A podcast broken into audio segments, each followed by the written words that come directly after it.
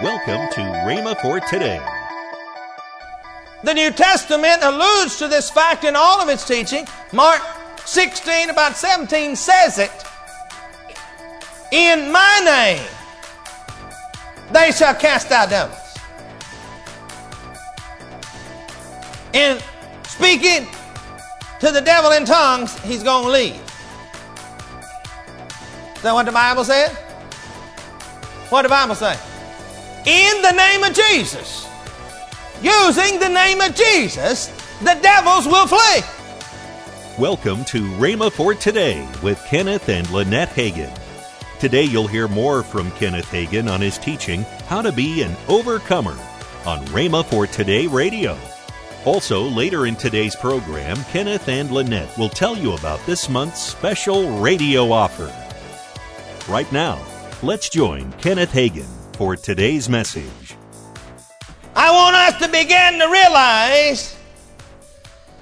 Let's go to Jude now and read before I go on any further.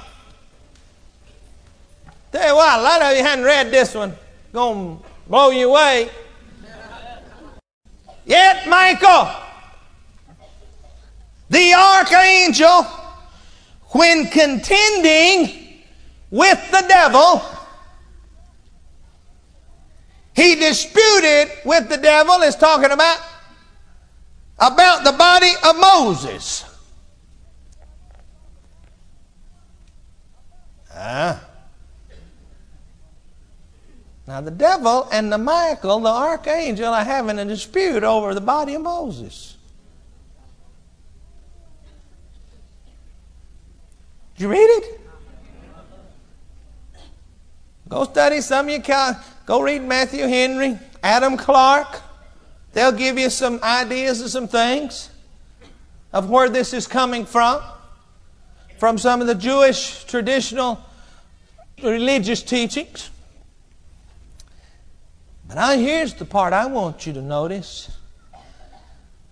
Yet Michael, the archangel, when he contended with the devil, he disputed about the of Moses, durst not bring against him, that is the devil, a railing accusation, but said, The Lord rebuke you.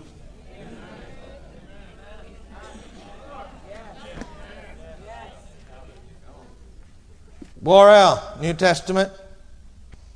Now I want to read that here. Worrell was a Greek scholar many, many years ago. Actually, this was copyrighted by A.S. Worrell in 1904. This was printed by the, originally by the Gospel Publishing House. It was laid out of print for years and years and years. This ministry talked with the Gospel Publishing House. They didn't even have a full set of plates. They had to go find one of these from somebody and to get to get it all put together and they reprinted this. Because Brother Hagin feels that this man was a great Greek scholar and that this work that he had done should not be lost. He says, But Michael the archangel, when contending with the devil, he was disputing about the body of Moses, did not dare bring against him a railing judgment, but said, The Lord rebuke you. Now, it seems that uh, there was a dispute between Satan and Michael over the body of Moses possibly from the standpoint of showing where it was, where the body was, and so forth and so on, and a lot of different things. You can read many different theological things. Really, Adam Clarke says we don't really know what this means.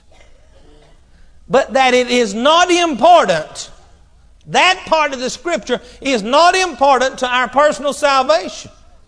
There are some important things here. Now, Adam Clarke didn't, didn't say that particular thing that it wasn't important to our salvation. He alludes to that fact. He said, is, he said we don't know about it, and it's, uh, you know, he, he goes on to intimate that it's really not that important to us. And as I say it, it is not that important to us, okay?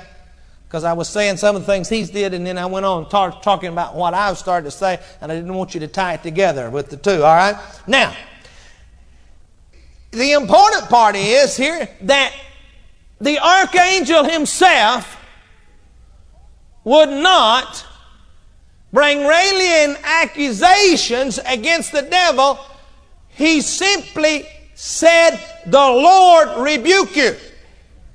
Now I want you to notice that as we begin to realize and begin to get into this, that we do not go out looking and seeking ourselves for Satan.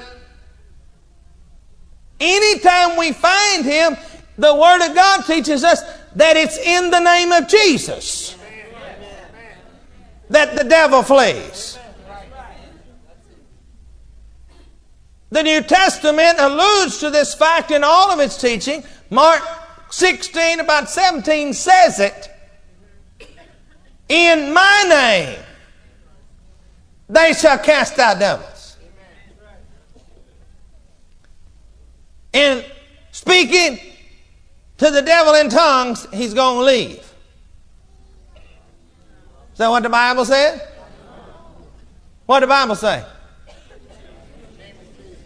In the name of Jesus. Using the name of Jesus, the devils will flee. All right? I want to show you some very interesting facts about some things. First of all, let me say I do believe in devils. I do believe that devils can oppress Christians, can oppress Christians. I do believe that devils can come and sit on Christians' shoulders and begin to talk in their ears, and that Christians can yield to the devil. But I do not believe, and the Word of God will back me up on this, that a Christian can be possessed of the devil because the Bible says that the Spirit of God and the Spirit of the enemy cannot dwell together in the same tabernacle.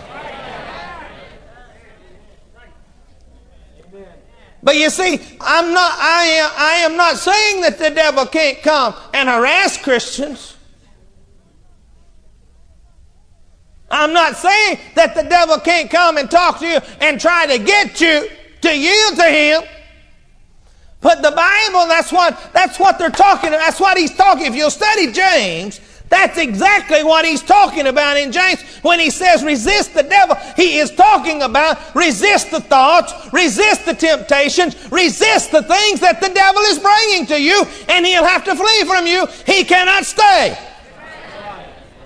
But as long as you don't resist him, he's going to sit there and talk in your ear as long as you allow him to, because Peter said he goes around seeking whom he may devour. He can't devour you if you don't let him according to what the Word of God says. Now, I'm not telling you that he ain't going to come try. I'd be stupid. Now, Let's look at some other things.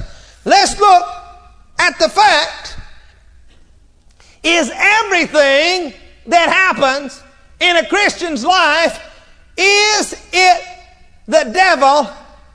And does it need to be dealt with like you would deal with casting out spirits? Turn to Mark 9, verse 43.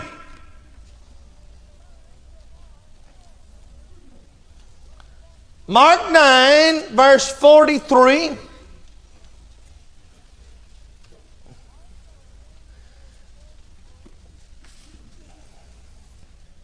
It says, If thy hand offend thee, cut it off. If thy foot offend thee, cut it off. If thine eye offend thee, pluck it out. Now, when you begin to run your reference beside the word hand, I have an H. I look over here in my at H and I find Galatians 2:20 with it says Galatians 2:20 and then it says with Colossians 5:11. In other words it means tie this what Jesus is warning. Jesus is warning here tie it to what the apostle Paul had to say in Galatians 2:20 along with what Paul had to say in Colossians 3 5 through 11. Well, y'all know where to turn. All right? I'm going to read it here from uh, this Worrell New Testament I got in my hand. I'm going to read it from there. Reads just a little different, but not too much. Galatians 2.20 I have been crucified with Christ, and no longer am I living, but Christ living in me. Insofar as I am, as I am now living in the flesh, I live in the faith of the Son of God who loved me and gave himself for me. Now, Welcome to Rhema for Today with Kenneth and Lynette Hagin. Right now, let's join Kenneth and Lynette Hagin. I love our offer for this month. The first is a CD by your dad, praying for the precious fruit of the earth. And I believe that out of this crisis that we've been experiencing, we're going to have some precious fruit of the when, earth. When he's talking about the precious fruit of the earth, he's talking about people being born again. That's right. Yes. That's right. And then uh, my CD, The Lord, Our Peace. Right. Uh, you know, one of the scriptures that the Lord gave me as I was actually doing this message, because I love peace. You know me, Yes. I, I like peace all the time. I don't like for people to argue and, and all of those things. And I will never forget one time I was just saying, Lord, when am I going to just experience perfect peace in my life? And you know what he said to me? An answer that we don't ever like to hear. Yeah, uh, right. And he said, Never. And I said, Never. Well, but let me tell you the scripture that he gave me so that I could have peace in the midst of circumstances. It was um, John 16 33, and I like this in the Amplified. It says, So that in me you may have perfect peace. In the world you have tribulation and distress and suffering, but be courageous, be confident, be undaunted, be filled with joy. I have overcome the world. My conquest is accomplished, my victory abiding. Yes. And so in Him, we can have peace. Yeah. And so I talk about the Lord as our peace. And then, of course, your book, honey, free. Right. Uh, so many times we're challenged and we, we tend to want to worry, but Right. we don't have to worry because we can cast our cares on the There's Lord. There's a difference between worry and being concerned about That's right. something. That's My right. dad used to say that all the time. But you know, you're talking about in him we'd have peace. Yes. Paul says, in him we live Move. and move and have our being. Yes. In him. Christ said, My peace I give to you, my peace I leave with you. That's right. So praise the Lord. so all of these for a gift of $20 or more, and they will bless you. Yes, they will. Call toll free 1 888 Faith 99. Again, call toll free 1 888 Faith 99.